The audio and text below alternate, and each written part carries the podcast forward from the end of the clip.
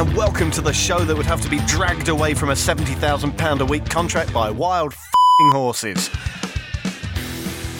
On today's Totally Football League show, we discuss Nottingham Forest's first game under Aitor Karanka. He wants two and a half years. Will he get them?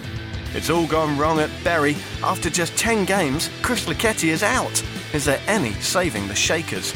And what's happened at Grimsby? How long has Russell Slade got before the axe falls there as well? We've got all the usual stuff the fan league, the anthemic music, and the presence of real authority that is Matt Stanger. It's all on the Totally Football League show in association with William Hill. All right, hello everyone. That went a little blue, a little quick. Caroline Barker, how are you? You know what? That wasn't in the original conversation. when you said, Do you want to come in? The minute Trump mentions a word that I'm not even going to repeat, but every other BBC journalist has mentioned this week, the whole world goes to pot. He's the President of the United States, and if it's good enough for him, it's good Potty enough for us. Matt Stanger, presence of real authority, according to our review on Two Unfortunates. What surprising feedback that is. but welcome, welcome. It was very nice, a very fair minded review, I thought. I enjoyed that.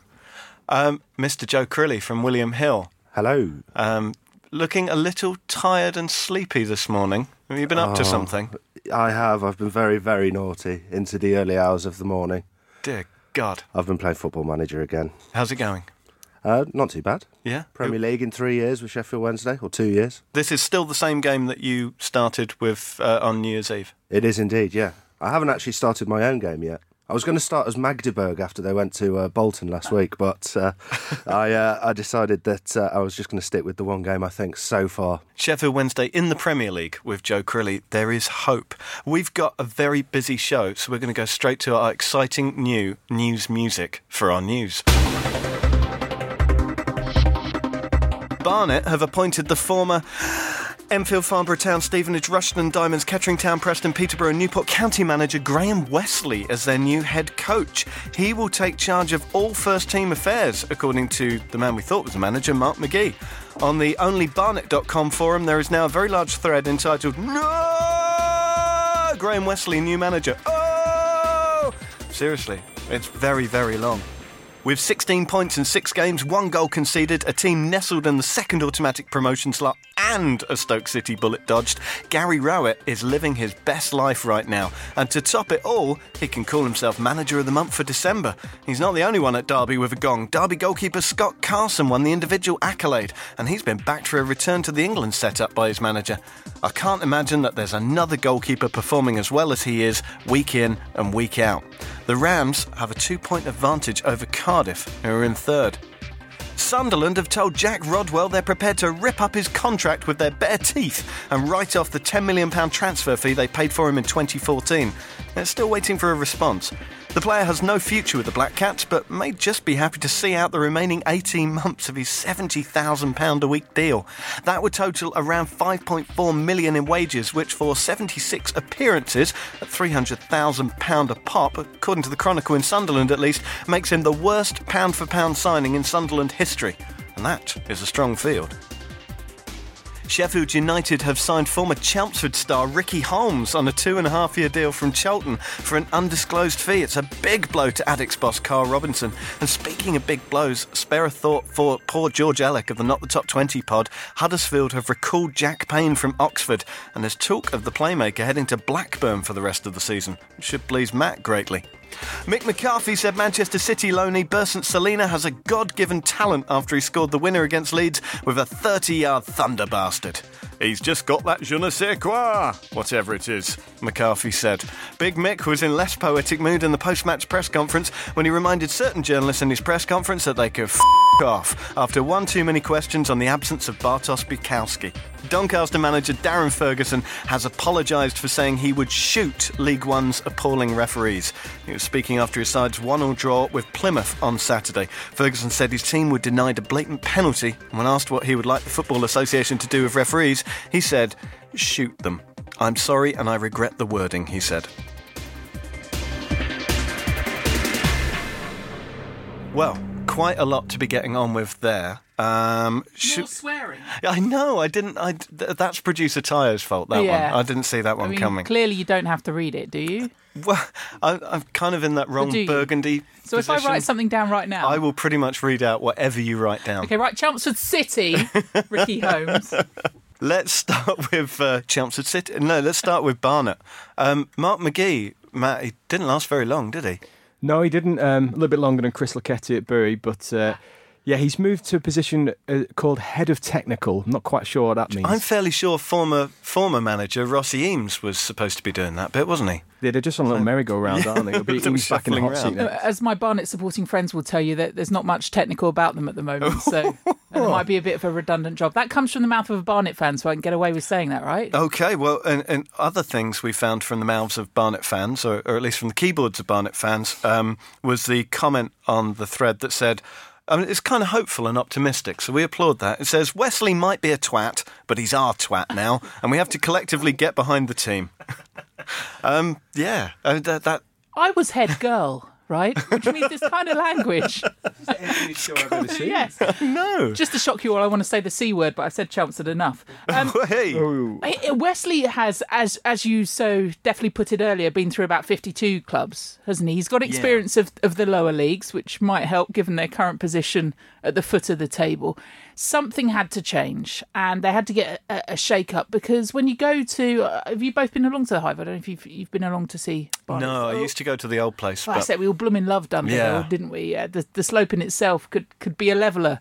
Uh, I think Oh, I heard nice. someone commentate once, which which was ridiculous. but you go to the Hive and you think actually they they seem to have a setup there that can get money into the the club. Oh, Tony Kay has has been there a long time, has seen his own fortune put in, perhaps, or at other times dwindle as a result of what's gone on at the club. And you just think, actually, at, at what point are they going to find their level? Is their level towards the bottom of the table? I don't, I don't know whether it is. As someone that's experienced Mr. Kleanthous in the in the National League, I used to love going to to Barnet. So it would be a great shame, clearly, for the club if they were to go down. But as a fan, I used to love going going there. Well, they are in an awful lot of trouble. Um, Derby aren't, though. We were talking about Gary Rowett and whether or not he'd stick around, and he is four year contract, Matt. Yeah, I think that was announced just as I was saying he should consider the Stoke job in last week's show. But no, brilliant news for Derby, and uh, they followed it up with that 3 0 win at the weekend as well over Birmingham. So, yeah, they just keep going from strength to strength. He said Scott Carson was the best keeper outside the Premier League. England's number one. oh, he did- Well, the, the the fans were, were shouting that, weren't they? Chanting that at the, the weekend. after. he's great. Yeah. is Scott, and and clearly he's done well for them. Um, but but I don't know about recalls for, for the England position. Bit we do all much. right for keepers at the moment, don't we? Best keeper outside the Premier League, though. And I, I really like Bialkowski at Ipswich. Not sure where he's going to end up. I also Mention that to Mick. Yes. I also always have a soft spot for uh, Daniel Bentley um, at Brentford because of what he did at Southend. Um, who, who are the other contenders? Best Sam keepers? Johnstone, definitely. Yeah. He's a future England goalkeeper, surely, at Aston Villa. Um, he gets mentioned every week. If you end up doing that as the, the Villa is the, the feature game, maybe not so much recently because they've been doing all right going forward, but but his his saves certainly have, have kept Villa in and around those places. And Dean Henderson at Shrewsbury, who's uh, who is actually uh, an England player, uh, albeit at um, youth level. yeah, I thought I was watching two of the best goalkeepers in League One at the weekend David Raya of Blackburn and uh, Dean Henderson at Shrewsbury, and they both had shockers, so both conceded penalties. Well, let's move on to uh, the extended shocker that is Jack Rodwell. £70,000 a week contract, five and a half million pounds of potential earnings there.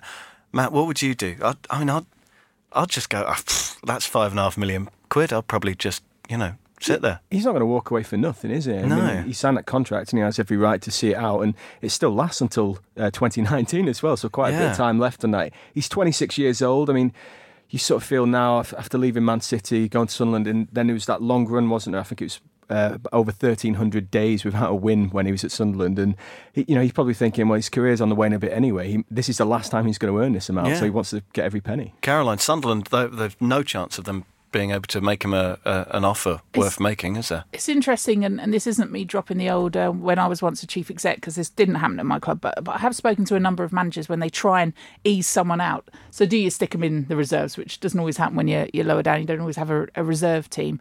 Do you make them go and train with the kids? Do you stick them up in, in the stands? Ultimately, as you say, 18 months left and you've got that cash rolling in. It's, it's a bit about personal pride, isn't it? Do you want to be playing football? Do you want to be out there on the pitch? If you can't get someone out of a contract, I could tell you some stories of how managers have got players out of contracts, uh, but I may never talk again. We, we may never broadcast again if you tell them. Probably not, although it doesn't have as many swear words in as we've encountered in the last. I'm sounding like a prude now. I Oh, do, you really are. I do F and Jeff with the best of them, but clearly then I couldn't say. F- um, so Ah, see, it sounds wrong, doesn't it? Doesn't it? That it's a little bit Hugh machine. Grant. We're really getting the money's worth out of So the beat yeah, machine. there, are ways, I guess, of getting players out of a, a Cattle club. But if you don't, well, yeah, I think I think they perhaps use a- Psychological intimidation. maybe that too. But ultimately, you've got to put an arm around someone and say, "What do you want to do with the rest of your life?" Haven't you? Well, the the only thing with Rodwell is that how he behaves over the next 18 months will have a direct effect on who actually comes in for him later. Yeah. I can't imagine anyone of any note will really want to pick up someone who hasn't played football in 18 months. You mean when the players suddenly start playing better when they know the new manager sat in the stands? Mark, Exactly. Mark Viduka syndrome, I believe we call it. Anyway, we're already running out of time. Let's get on with the championship roundup. Producer Tayo, hit the anthemic music.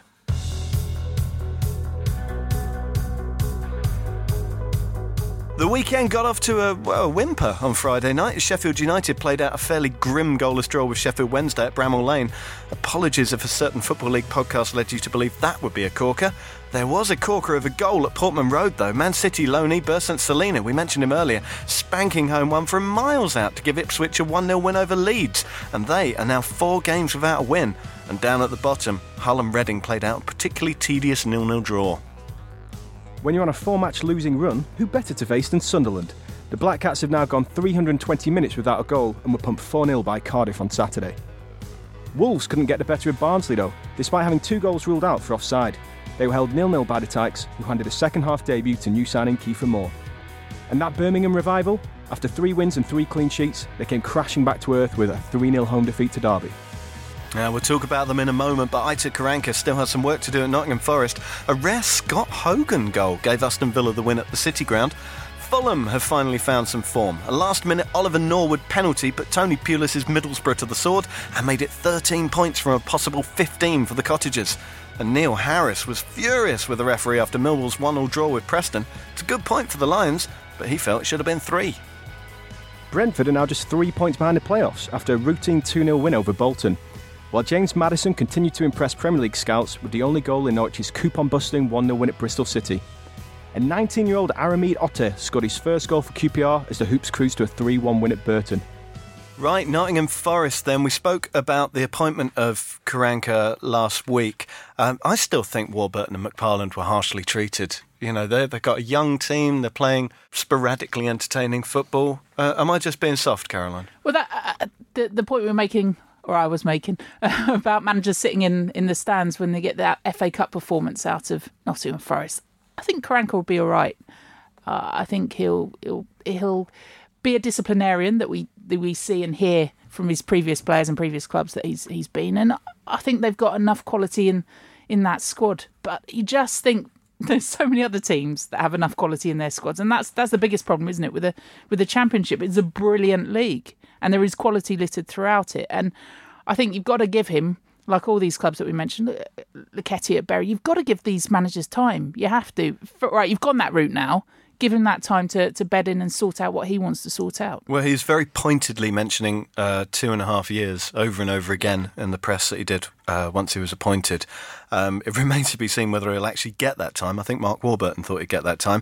But w- what do we think of the game itself? They played Aston Villa, um, went down to an early goal, kind of a soft one, wasn't it? Yeah, it's Um, a horrible goal to they, concede. they've struggled with set pieces. They could have been 2 0 down with John Terry, um, but there were there were positives there, weren't there? Yeah, absolutely. In that in that uh, front four that they have, I mean, the the average age of the team was 25, but then the average age of the front four was 20. So it shows you where all of the, the potential is for for Karanka to to you know really bring in an attacking style which wasn't always seen when he was at Middlesbrough. He's pointed it out to us, and he, he said we're young, we need to improve in that area. So he understands that he's got perhaps those younger players that are going to have, you're not going to have that complete consistency from them, are you?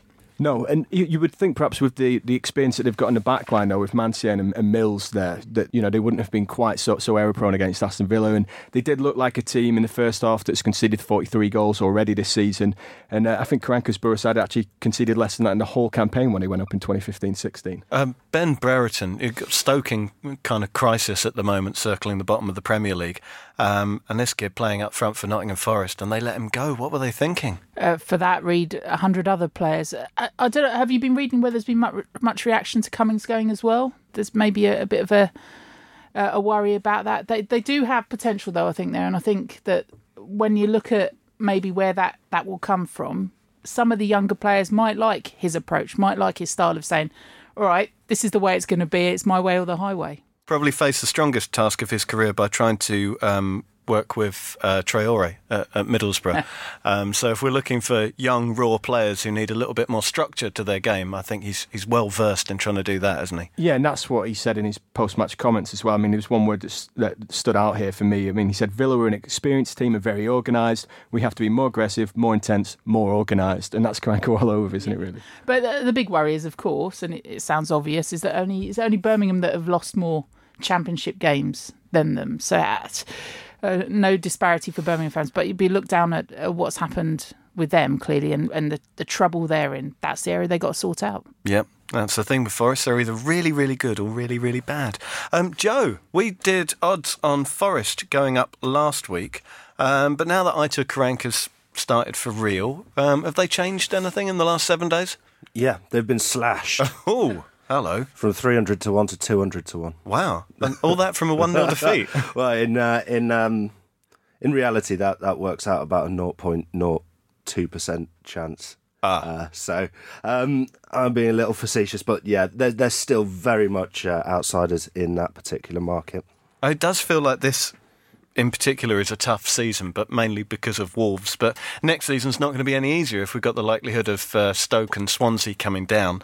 Um, so with Forest, it really is a question of how much time Karanka will get. Fortunately, I don't think we're going to have an answer for that for a while. When we come back, however, we will have the Fan League. You're listening to the Totally Football Show in association with William Hill. For all the latest odds in the footballing world, check out williamhill.com or download the app. And if you don't spot something you fancy, why not tweet at William Hill using the hashtag YourOdds for your very own personalised bet. 18 plus only, begambleaware.org, and when the fun stops, stop. All right, time to play the Fan League. You know all about it. You get it off the App Store just by typing in Fan League. You get a slip with 13 games, and all you got to do is pick home win, away win, or draw. Most of them are Premier League games. We got uh, five Championship games, and that's where we're going to try and help out in as much as that is ever worth anything. Uh, first game on the slip is Aston Villa against Barnsley. Villa, um, three wins on the bounce now, Matt. Yeah, Villa look, looking decent, and uh, Scott Hogan, you could really see the confidence boost of his, his goal against Nottingham Forest as well. A couple of other moments he had in the second half uh, before he was replaced where where he went fairly close as well, and uh, I think that's a big big boost for Villa because they need a goal scorer. Really, that's what they've been lacking. So I can see Villa beating Barnsley in this one. Caroline, Barnsley played Wolves last weekend. I watched the game last night. They were really good. Kiefer Moore too. Uh, a bit of hope with with Kiefer Moore coming in. I think though that I'm going to edge it with you and, and just think that the Villa perhaps have got that little bounce at the moment, and and I just think they they've got the strength that's that's finally coming forward. Scott Hogan, what what a story and for him to score in consecutive matches, having been what was it 562 years without without a goal previously, and, and, I don't know. Someone was saying about the what was it 12 million pound price tag around his neck. I mean, it's nothing now, is it? Yeah. 12 million quid. I'm looking at you, Matt, and saying, "Well, that for quid. two goals, wouldn't you?" Yeah, exactly. Uh, well, you do if they're the ones that win you the championship, or at least get you promoted. So, uh, yeah, edge, edging towards Villa. All right, Leeds against Millwall. Leeds were getting it all together, um, but they've lost three of their last four, which Matt will be pleased with because you, you always said that recovery was illusory, not, yeah, not real. Never really been convinced by, by Leeds this season, and uh, I actually watched their first defeat at Millwall earlier in the campaign when they were completely outclassed. It was only a 1 0 win. But Millwall again, they just don't travel very well, did he? So haven't I think won an away game all season.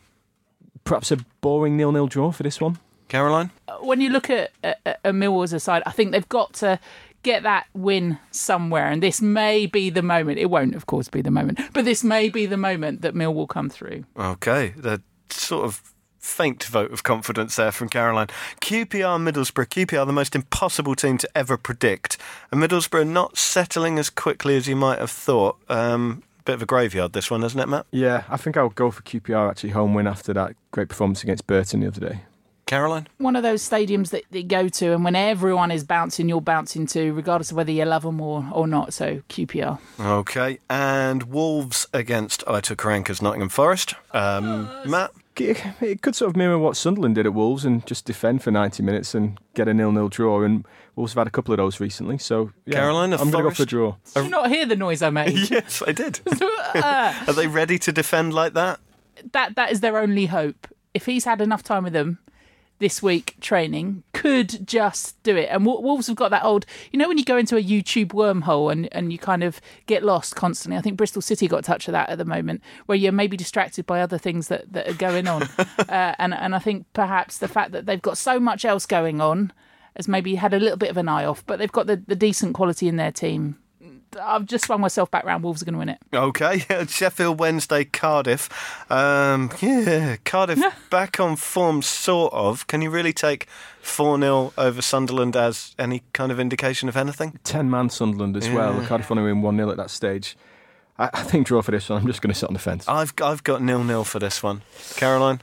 I'm going for new manager, same result. No, we're going to go for a win. Oh. Sheffield Wednesday win. Ooh, boldness indeed. That's the fan league then. Um, get on that. It's on the App Store, and you can join our league if you look for uh, me and send me a request. You can join the Totally Football League Show League. When we come back after the break, we'll be looking at League One. Listeners, you like stats, and so do I. So have a bang on this one. 81% of men who try the Cornerstone razor don't go back to their old one. I know. Find out more and get £10 off your first order and free delivery too at cornerstone.co.uk slash totally.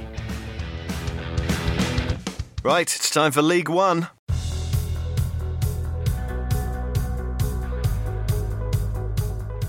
League leaders Wigan were held to a goalless draw at home by Peterborough this weekend, but they can take some consolation from the fact that this was their seventh League One clean sheet in a row. Haven't conceded since November. Fellow promotion chasers Scunthorpe were denied victory too. They were held to a one-all draw by Portsmouth. Nearly 18,000 people saw that one. And there was no winner either in the bitterest rivalry in the Football League. MK Dons and AFC Wimbledon ended goalless. In the battle of third versus second, Blackburn beat Shrewsbury 3 1 to close the gap to two points and make it 15 games unbeaten, the longest run in the top four divisions. Blackpool still haven't won at home since October though, drawing nil nil with Bristol Rovers, while Bradford suffered another shock result at Valley Parade, losing 2 1 to Northampton.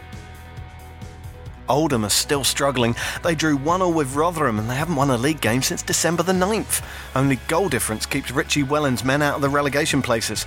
Walsall put a bit of space between themselves and the drop zone with a hard fought 2 1 win over the magnificently inconsistent Oxford United. But Christ on a bike, Southend are in the shit. They went down 2 1 at home to Fleetwood. They've lost 8 of their last 9. Next weekend's trip to 23rd place Rochdale now looks like do or die for Phil Brown. Bury's 1 0 defeat to Charlton signalled the end of Chris Lucketti's 54 day spell as manager. The Shakers failed to score a single goal under Lucketti, losing seven of his eight games in charge. Does anyone know if Darren Ferguson has cooled off yet? The Doncaster boss suggested referees should be shot after his side were denied a clear penalty at the end of a 1 1 draw with Plymouth. And Gillingham continued to climb the table under Steve Lovell, moving five points clear of the bottom four with a 2 1 win over Rochdale. All right, good news for your lot then, Matt Blackburn. You were you were at Ewood Park at the weekend, weren't you? I was, yeah. It was a proper contest, real end to end first half, and I felt a bit sorry for Gregor Robertson, Robertson actually, who uh, I bumped into at half time in the uh, the press lounge, and I was sort of complaining about how Blackburn weren't dominating possession, and he was looking at me like, "You're playing really well. You're probably going to win this game." And he wrote a brilliant piece in the Times as well on Monday, uh, talking about Blackburn's revival under Tony Mowbray, and, and that continued against Shrewsbury, which was great to see, obviously, as, as a fan.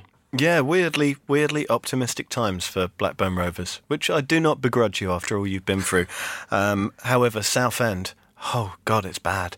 I, I watched the game on Sunday morning, uh, as much as I could, sort of behind a cushion. The Southend have always been kind of, you know, functional under Phil Brown, but decently functional. They they get the job done. But when that slips away, they look very, very poor. Caroline, I don't know how much you've seen. What's what's going on? Behind, what eh, what is going on? Do you want to have a therapy session? Because I, I, I watched it. The pitch was poor, but I know that that uh, Shrimper Zone has been moaning about that since 42 years ago. Ge- Generally, I don't think poor pitches really bother Phil Brown teams. No. you know, and I, I, I, that that sounded really mean spirited. You know, it's, it's hard, hard place for him to be right now. But, But is he not getting it's the it's more than that. not getting the financial support? Not getting It's it's not so much that it, it, they just they look short of ideas. They look like they've gone stagnant. They look like they don't really have that kind of focal point that they they're grasping at Mm. the moment, and and they're just not good enough. Selling Ryan Leonard to Sheffield United at this Yeah. stage just looks like you've given up on the playoffs as well, doesn't it? Really. Well, I I think that that had gone some time ago, but ultimately, you know, that's not far off a million quid, and it's a an opportunity for the player as well. You can't really stand in his way there, um, but the yeah. it It- looks like a relegation battle Well, now. that's it. It comes to something when you look and one of the main headings on the on the forum is are there four worse teams than us in the league? Please let there be. I'm not sure there are because Northampton back to back wins now. Yeah. Um, they're always going to get out of that. I think Oldham are a perfectly decent team. Uh, Bristol Rovers are a decent team. You know, the teams in the mix. Could be Bury though. Could be worse. Yes. well, do you know what? We should have a little look at Bury, shouldn't we? Do you want to know the history of Bury? I would love to hear the history Thank of Bury. God you've said that. And thanks to the Bury Times for this, because um, the club unfortunately didn't have much of a history section on their own website, which always turns my feelings against them. Anyway, Bury Football Club were formed in 1885 in a White Horse Hotel, and they immediately entered a market even more crowded than football podcasting. They had to compete with Bury Wesleyans, Bury Unitarians, Bury Rovers, Bury Tradesmen, Bury Coffee House, and bucking the trend, Gigg Rovers. Uh, in 1892, Club Supremo John T. Ingham invented the nickname on the spot in the middle of a thunderous Lancashire Cup final pre match team talk. We shall shake 'em, he roared. In fact, we are the Shakers. And so they became the Shakers. They joined the Football League in 1894, won the second division in their first season, and then beat Liverpool in what was known as a test match, an early precursor of the playoffs, uh, to swap places with the Merseysiders. They won two FA Cups, one in 1900 and one in 1903, thrashing Derby 6 0. Uh, that record for margin of victory still stands today for an FA Cup final. In 1926, they finished fourth in Division 1, their highest placing ever, above Man United, Man City, and Liverpool. But they were relegated from the top flight in 1929 and they haven't been back since. In 1971, they dropped into the fourth division for the first time, and the closest they came to a recovery was in the mid 90s when Stan Ternent led them to back to back promotions and a brief spell in the second division. But then it all went wrong. The finances went down the pooper, and they were only really saved by the dedication of their own supporters. At one point, according to the BBC, two men were sat in a van outside Gigg Lane with a padlock ready to shut the club down.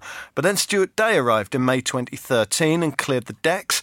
Day had a five year plan to return to the second flight, and when Bury were promoted to League One in 2015, they were well on course. But they finished 16th, 19th, and they're currently in a position that we can only describe as extremely 24th. So, Caroline, what's gone wrong? Oh, why'd you have to so so Caroline to me? Couldn't you have gone to him over there? Sorry, Matt, just calling you him over there. What's gone wrong? Having a five year plan to get into the the championship? Is that too ambitious? I, it's just one of those things that, yeah, great, internalise that. Just don't tell everyone because then it goes wrong. Very much when I open my mouth. Uh, it's it's certainly not working out well, but I think in in Lucketti and when he got the the job, we all turned around and thought, oh, you know, seemingly someone that loves the club, but we thought that about um, the the previous two incarnates maybe, and just just too much, too soon, too often changing around, but they're just not scoring goals. It's what 12 and a half hours or something ridiculous. It's a very, very long Matt, there, time. Um, Caroline, um, you know, uh, alludes to the, the, the problem with um, setting incredible targets is that you always find yourselves underneath them. Uh, Lee Clark came in with uh, a reasonable amount of investment and some new players. He was dispatched quite quickly. Chris Lucketti and uh, assistant manager Joe Parkinson dumped on Monday morning. Um, Ryan Lowe and Ryan Kidd will take charge of the first team until the end of the season. Does Ryan Lowe want it? Uh, he didn't seemingly want it last time. did? No, he, he looked like he really wasn't enjoying it last time because obviously he's such a club legend, and to, to be managing the club at a pretty painful juncture of their history, uh, you know, isn't something that I imagine he wants to be involved in for too long. But he did get that win against Shrewsbury that, that sort of set Lucketti up, you would think, for hopefully a good start, and then they didn't score in any of his league matches in charge. So it really was a miserable run. And Stewart Day sacked three managers in 14 months now, but you sort of understand because they're 12 points adrift. You've just got to take another risk, haven't you? Yeah.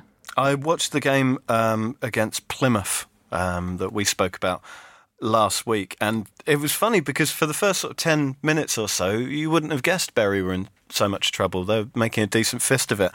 And then Plymouth got a free kick, and it was just a simple free kick, 30 35 yards out, lofted the ball into the penalty area, and uh, our old friend Diagouraga is completely open. Like, there's no one anywhere near him. It's it's a good comparison to make actually is uh, is Plymouth, especially in that game because when uh, Lucketti took over, he got a draw at Northampton his first match, and they were level Bury on 17 points at the bottom of the table with Plymouth. Plymouth now have 35 and are in 12th, and Bury is still down there on 17 points, completely cut adrift. It was uh, all all the basics going horribly, horribly wrong for, for Chris Lucketti, and it's going to be very, very hard to turn that around, isn't it? Yeah, it was the same thing at the weekend as well with the basics against Charlton. I mean, for a side that hasn't scored in eight matches, they didn't manage a single shot on target. So clearly, you're not going to get a result if, if that's happening. And And, and we should point out, by the way, that this is a Charlton side so depleted um, that there were two players on the bench. I know one was Forster-Caskey, I can't remember the name of the other. Um, that manager Karl Robinson had said that they, they weren't fit, they weren't able to play. Um, but they'd begged to be allowed to go on the trip up to Bury and make themselves available if they were needed. yeah, they had uh, five subs. So. Yeah, Charlton are in you know not good shape. That that was a game Bury should have had down to turn it around. Yeah, well, you you would think uh, it was great play actually by Joe Aribo, Charlton midfielder, who's who's looked a real talent this season. I have to say, whenever I've seen him play uh, for Mark Marshall's goal, but yeah, Bury they, they look like a team that didn't really know each other again. I mean, they brought in 23 players over the summer, and it's a bit of a revolving door really, because three of those have left in the last week as well. Uh, Tom Aldred just completing a move to Motherwell this morning on, on loan, and uh, they've they've signed another three players last week. James Hanson, who great experience at this level, we'd think would be a player who uh, could give them quite a big lift. Peter Clarke obviously knows the club and has lots of experience as well. And Connor Ripley they brought in lo- on loan the goalkeeper. All of those came into the starting lineup against Charlton, and so you're back to that stage of like having to get everyone to know each other again. Did uh, I wonder how much the Jermaine Beckford injury as well, whether that kind of scuppered him too? I mean, you can't just put it all down on onto one player, but sometimes your best laid plans and all that go out the window. Yeah, and uh, sometimes with a player like um, James Hanson, who you may remember from the Bradford League Cup run, he is very, very big, not particularly mobile, and sometimes you can get stuck into that way of playing as Yeah. well. They did seem pretty static there. Um, do we think there's any way back for him?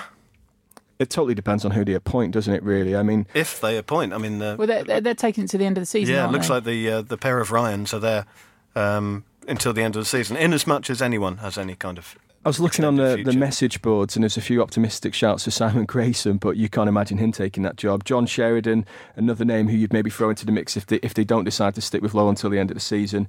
But there was also a lot of sympathy for Lucketti as well because you know he is a club legend defender who played hundreds of games there. So I think they see it as an unfortunate situation that he came into really, rather than one that should taint his managerial career going forward. And you would imagine that, that Stewart Day has gone and had a word. You would have thought with, with some of the players, or at least some of those in, in the dressing room, say, all right, if if Ryan Lowe comes back in, what's what's the feeling? So you'd hope that maybe he can galvanise them and show that kind of spirit that they had against Shrewsbury. Well, he certainly had a word after their FA Cup exit. Um, dumped out the cup very early. He said, To get knocked out in the way we did is extremely disappointing for me. We lacked fight, passion, and desire, attributes that I, as chairman, expect the players to give when wearing the shirt of Bury Football Club. You always know when someone says football club that they're being that this is to be taken very seriously. Um, just in case there's any doubts. Um, he actually still has plans for a new stadium um, that he wants to have ready for 2019 2020 uh, on the basis that, know, as all clubs at this level are, d- dependent entirely on gate income that comes in once every two weeks. So he wants a major project which he says will be operational 365 days a year. I think that's great news, to be honest, because you, might look at it and think, oh, what, you know, why are you talking about such big ambitions at a stage when the club's doing miserably in, in League One? But then it's a bit like we were talking about Barnet earlier, and if you have that infrastructure off the field, then it, it's all, it always means that if you do start plummeting down through the divisions, you have something to build from and get yourself back there. So I, I think that's that's Um, great news. We have seen at Mansfield, um, though you know we did laugh about the nature of some of the entertainment, but the the constant run of big ticket events um, at that stadium does give them a revenue that enables them to be competitive. So People always want to watch Michael Bublé impersonators. you know that, Ian. Christmas Party 2018. Um, there's no market for next manager odds uh, on the basis that the caretakers are probably sticking around. Joe, are there uh, any odds on Bury not getting relegated? Any any at all? Um, well, they're one to twenty to go down, um, which relates to seven to one to stay up. Uh, so still single figures. So still a little bit of hope. But if we're if we're going back to how that relates to a percentage, it, it, looks at about six percent uh, likelihood of them staying up. Right. Well, there you go. Sorry. Well, of course, we can lighten the mood um, and, uh, you know, advertise Bury to any new players potentially coming in. They have a year round calendar of events there. You can step back in time on the East Lancashire Railway for a 1940s weekend. You can experience the Bury Nightlight, a ho- host of musical festivals, and our very own original, according to the website, our very own original Ramsbottom Chocolate Festival.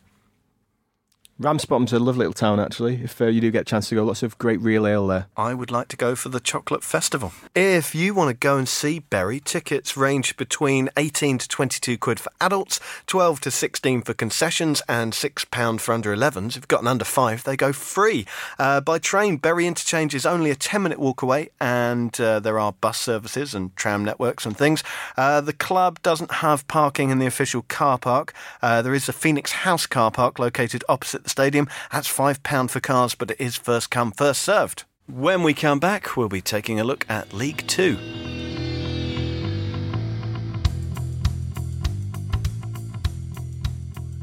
League Two, then. Hit the music. Notts County needed a late George Grant goal to secure a point at Lincoln on Saturday. Kevin Nolan's side are just three points off leaders Luton now, and Matt will tell you what happened there in a moment. Colchester's form has collapsed. They haven't won since Boxing Day, and their 3 1 defeat to Wycombe, who go fourth, sends them spiralling down to 11th. And there was no FA Cup hangover for Newport. They beat struggling Grimsby, more on whom later, 2 1, and they are 10th. It wasn't a classic between Cambridge and Mansfield in a nil-nil draw at the Abbey Stadium, but Carlisle edged their way past Crewe 1-0 thanks to Sam Cosgrove's first goal for the club. And Accrington won 2-0 at Cheltenham thanks to a little help from Chairman Andy Holt's pre-match diagram. Forest Green's recruitment drive and subsequent 1 0 win over Port Vale had us all cooing last week. Uh, recovery didn't last very long. They went down to Swindon and they barely mustered a shot in doing so. They remained in the drop zone. It's getting tight down there. A late Tom Pope penalty meant that Port Vale shared the points with Yeovil, a result that will satisfy neither club. And Morecambe's efforts to break free of the dogfight were dealt a grievous blow by Stevenage's Fraser Franks, whose 89th minute equaliser secured the draw. In the shock of the day in League Two, Chesterfield beat table-topping Luton 2-0 to jump out of the bottom two. But Barnet have pulled the lever mark Graham Westley after losing 2-0 to Harry Kewell's Crawley Town, TN. And Exeter are back in fifth after beating Coventry 1-0. Their recent form reads 1-1, lost 1, 1-1, lost 1, 1-1, lost 1, 1-1. I think we all know what's going to happen against Notts County. Draw. Lovely stuff. Uh, Andy Holt, chairman of Accrington. What's this diagram? Yeah, he drew a picture of the goal, and around the posts he marked no goal, no goal, no goal, with some helpful arrows pointing to the net saying goal. So uh, Accrington, they've scored 44 goals so far in League Two, so I'm not sure they needed that help. But Billy Kee, anyway, took the, the chairman's advice. Who knew that was all it took? Let's have a look at Grimsby. Uh, producer Ben says, uh, according to legend, because producer Ben still hangs out on this Google Doc um, because he feels that there's too much football and not enough stories about Vikings. Um, says Grimsby was founded in the 9th century by a Danish Viking, and the name Grimsby is thought to have originated from the Grims or, or from Grim's village, based on Grim, the Viking who was thought to be founder of the town. So there you go. Always trying to add something. Grimsby Pelham. They were that was their original name. They were named after the family name of the wealthy landowner, the Earl of Yarborough. Uh, they were founded in 1878, like so many clubs of that era, in a pub. In this case, the Wellington Arms, and by cricketers who just wanted something to do in the off season. Uh, they didn't move to Blundell Park until 1899. They were founder members of the short-lived Football Alliance in 1889, which merged with the Football League in 1892, whereupon they joined the second division. They didn't stay there for long though. They went up to the top flight as champions in 1901. They didn't stay there for long, though. They went back down in 1903 and failed in a bid for re election to the Football League in 1910 before bouncing back after a year of purgatory in the Midland League. They returned to the top flight in 1934, but relegation in 1948 marked the end of their time at the top. Fun fact, though, in 1954 they became the first Football League side to hire a foreign manager, Hungarian Elmer Berkessy. Hmm. Bill Shankly had a crack there for a bit too, but he left when he became frustrated with the board's lack of ambition. Back to back promotions from the fourth to the second in 79 and 80 were a notable high in decades of lows. They spent almost the entirety of the 90s in the second flight, though, thanks to Alan Buckley's abilities. Um, and back to back relegations in 03 and 04 plunged them into the basement as their financial problems, not aided by the collapse of ITV Digital, intensified. And they circled the drain for a little while before finally vanishing around the U bend in 2010. But in 2011, Paul Hurst turned up, and after three failed playoff attempts, it was fourth time's charm as they returned to the Football League in 2016. And they lost again at the weekend to Newport. It's not looking good, is it, Matt? No, uh, seven games without a win, like you say, and uh, they've only scored twice in that run. They've struggled to score goals all season, managing 27 in total. When they finally pulled one back against Newport the weekend, Jamille Matt, he then got a red card. I watched the game uh, against Morecambe the week before, and the first goal was it was one of those ones you have to watch back three or four times because you think something must be wrong, someone must be offside, or the, the referee must have stopped the game, but he hadn't. It was perfectly legitimate, and Morecambe striker was. I mean, he could have swung a chair around him. He had so much space. Yeah, th- there's times in matches where Grimsby look quite a competent team and they pass it around quite well, and then times where they just look completely open at the back. And they also seem to build quite patiently in the opposition half, pass it around nicely, create a bit of space, get about 20 yards from goal, and just think, yeah, let's just have a pop and blast it into the stand. Caroline, it's Russell Slade. I mean, you'll not find many more experienced managers. Uh, particularly as his name autocorrects to Russell Spade, so he should dig them out of it, which is poor. Feel free to cut that out. That, but that is true, actually. That, that's also correct because I was having the very same conversation uh, with someone who's a fairly well known Grimsby fan and, and tweeted him and managed to put Russell Spade, and there, rest is history. They are a team that has a hugely fantastic vocal support. That 2016 playoff final, when they're all doing the fish behind the goal. If those that haven't seen it, imagine the Icelandic chant, but just insert the word fish every time they go oof. Uh, leave, losing Paul Hurst, losing that, that kind of spine of the club too, is clearly going to take time for them to rebuild. But that promotion from the National League to League Two is one of the toughest promotions anywhere in football, given how few spots there are, only the one automatic. So no club needs to needs to drop down that far. And I, I just think I hope that Grimsby have enough about them. Yeah, the, the, problem with that promotion as well is that it wasn't too long after that they lost Paul Hurst to Shrewsbury. No. They lost John Nolan, brilliantly talented midfield player who was uh, so instrumental in that promotion, and Omar Bogle as well. So the club lost a lot of talent in a short space of time, and it's really difficult to to settle yourself after that. And, and Russell Slade's come in and uh, I was actually looking at a poll um, on Twitter the other day by a Grimsby fan, and uh, it was a simple question: Do you want Russell Slade to stay or go? Mm. And out of 300 votes, 90% want him to leave. So the pressure's really on him right now. Well, the board have met to discuss that very matter uh, just over a week ago. Um, and, and what I thought was good, they released a very long statement with lots of information, which I think most, most fans will appreciate. They said uh, Grimsby Town's football club's board of directors met yesterday to discuss a number of footballing and operational matters. The board wished to place on record how disappointed they are with recent performances and the nature of those performances. The supporters are the lifeblood of our club and have every right to express concern following such performances. Quite frankly, we all expect better. The board met yesterday and voted unequivocally to support the existing management team financially in the current January transfer window and throughout the summer to continue their rebuilding exercise of the playing squad. Um, that message was met immediately by a lovely pastiche on the fan site Cod Almighty. Well, they um, took that and turned it all around. Um, I mean, it's two terrible results losing at home to Morecambe and and Newport. Um, but once they've released a statement like that, they can't really go back on that. Now, Well, it's not. It's not just about releasing the statement. It's saying publicly that you are going to give the management team the money for that transfer period, and and again over the summer too. So they're even looking that far ahead. So if you're saying we're going to back you with the resources, then you're kind of almost hanging the manager out to dry because you're saying, well, we're giving you the funds to go and do it, and you're also saying, all right, we're giving you the time to go and do it. So in this instance, you've got the ability to bring the players in. So it's the kind of lack of excuses. It's gone. Is I uh, think in some ways the loyalty between the board and, and Russell Slade was cemented in that bizarre episode at the end of November. Yeah. I, I don't know if you saw this. It was a, a fans forum chaired by BBC reporter Matt Dean, and uh, he was criticised by Slade and director John Fenty over a story about former player Curtis Woodhouse potentially returning to the club as first team coach. And uh, Slade really jumped in and tried to take advantage of this, and a, few friends were having a pop at the reporter Matt Dean as well. And it seemed that the, the board and Slade very much saw this as. Yeah. Uh, an opportunistic story to try and unsettle the management at the club. And, and, and since then, despite this poor run, I mean, at that stage, actually, Grimsby were doing quite well. They were 11th, they weren't too far off the playoff spots, and they'd won three in a row at the start of December. But I think the board, yeah, will stick with him. I mean, the, the, the mood is obviously absolutely awful. Um, they haven't won since December the 9th. As you say, three goals in the last seven games since that win. Um, on, online, know, we've we've been on there and checked out. There's not not an awful lot of patience. Uh, definitely an awful lot of uh, Slade out campaign.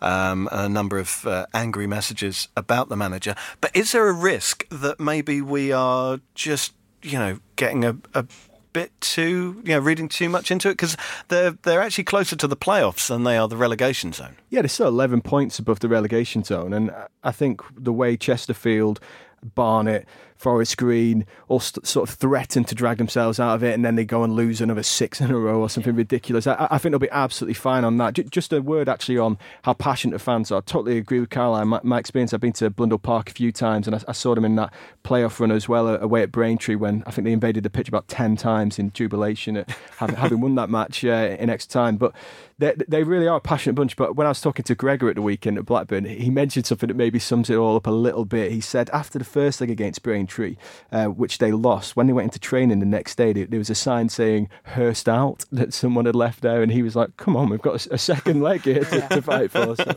Joe, chances of Grimsby going down. They're 25 to 1 to go down, uh, and they are still in our betting for promotion as well. Obviously, League Two has been incredibly close uh, pretty much all season for some of those uh, teams in the middle of the table. They're 80 to 1 to go up. But uh, if they are going to back Russell Slade in the January transfer window, and he is going to be sticking around for a while, uh, he's a very experienced manager. So that 80 to 1, if he can get a little run going, that 80 to 1 doesn't look too ridiculous. All right. Well, talking of odds, we've got some TV games to look at. Um, let's talk first of all Norwich versus Chelsea FA Cup replay uh, tomorrow on, on Wednesday, um, depending on when you're listening to this. First game, not exactly a classic, was it? But what are the chances that Norwich could get something? Yeah, that was a, a real coupon buster, that one. I think Chelsea will want, want to 10 to win it. Uh, but they are 1 to 4 Chelsea to win this, Norwich 10 to 1, and the draw 5 to 1. All right, then we've got Derby against Bristol City on Friday. That should be a good one. Bristol City, of course, actually five defeats on the bounce if you count all competitions. Yeah, uh, not to after time, but I do a, a betting column in a leading uh, newspaper uh, at the weekend, and Bristol were my team. Bristol City were my team to swerve this week, given all of their cup exploits. Um, and I think they might be a team to swerve again. They're thirteen to five uh, to win this away at Derby. The home side twenty-one to twenty, so just a shade above even money, and the draw twelve to five. And on Saturday, you can watch Sheffield Wednesday if you're not scarred by Friday's game. Uh, they are at home to Cardiff. Good chance for the new man to get his first win. Yeah, and this was uh, one of the fan league games with two of you going for a, a, a draw and I went for a Caroline win. Caroline going for a win. And I, I actually do think that Wednesday might win this one uh, as well. Thirteen to eight for a home win. Uh, Cardiff just a little bit longer at seven to four, and uh, the draw eleven to five. Lovely stuff. Thank you very much for that. Joe, we've got some questions in coming at you in random order. Harry on Twitter says Tim Cahill to Millwall. Yes or no? Is this a story anyone's heard about? Uh, there was some rumours doing the rounds on Monday night on social media that he'd be returning home. The Wanderer would return. He, he wants to try and get a gig with Australia in Russia at the World Cup, and then and then maybe look at coming back. Would that be worth taking a punt on? Yeah, I think it's been dismissed by the club. I think I saw yesterday, so probably a non-starter. But it would be a great story, wouldn't it? Oh, 38, isn't he? Or 30, 49? No. Sounds about right to me, both of them. Bring him home. Um, Josh Sweetman, he says, Can you name a better League One centre back than Matt Clarke at Portsmouth? Says he's only 21, he's clearly destined for the Premier League, with clubs already looking at him, defends well above his years. I haven't actually seen Portsmouth in a few months. Yeah, I watched uh, Matt Clarke play against Charlton when they won 1 0 a few weeks ago. When I, I then was very sickly and had to cry off the pod that week. But he played really well, actually. Portsmouth looked really organised in defence, which you, you expect nothing less from Kenny Jackett. Nice. Well, we'll keep an eye on him. Um, Gabriel Sutton wants to know Is this Phil Brown's toughest period yet as Southend manager?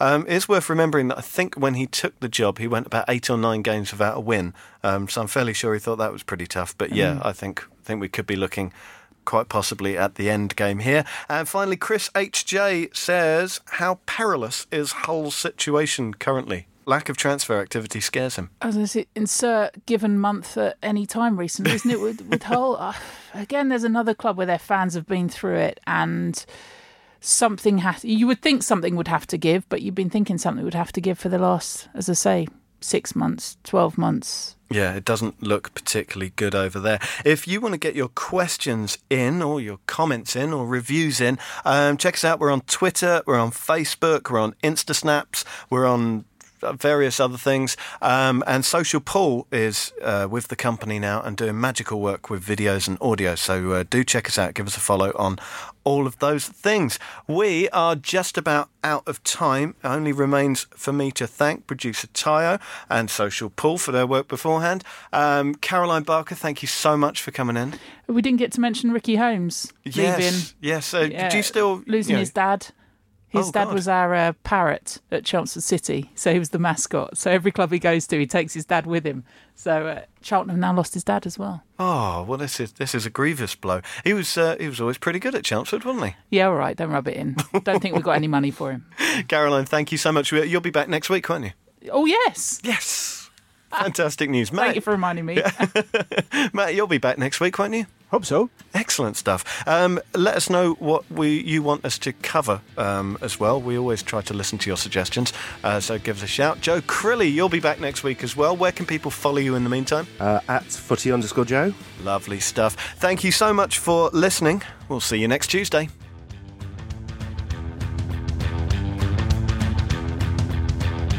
The Totally Football League show is a Muddy Knees Media production. For sales and advertising, please email us at sales at muddykneesmedia.com.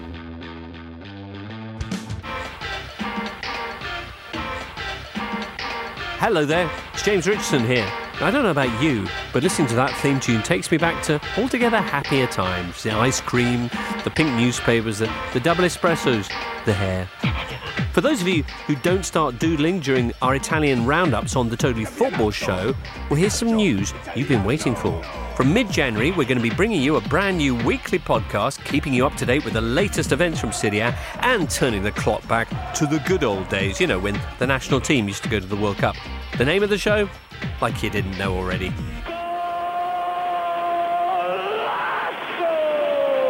Golazzo, the totally Italian football show. You can subscribe now on Audio Boom, iTunes, and everywhere else you get your podcasts.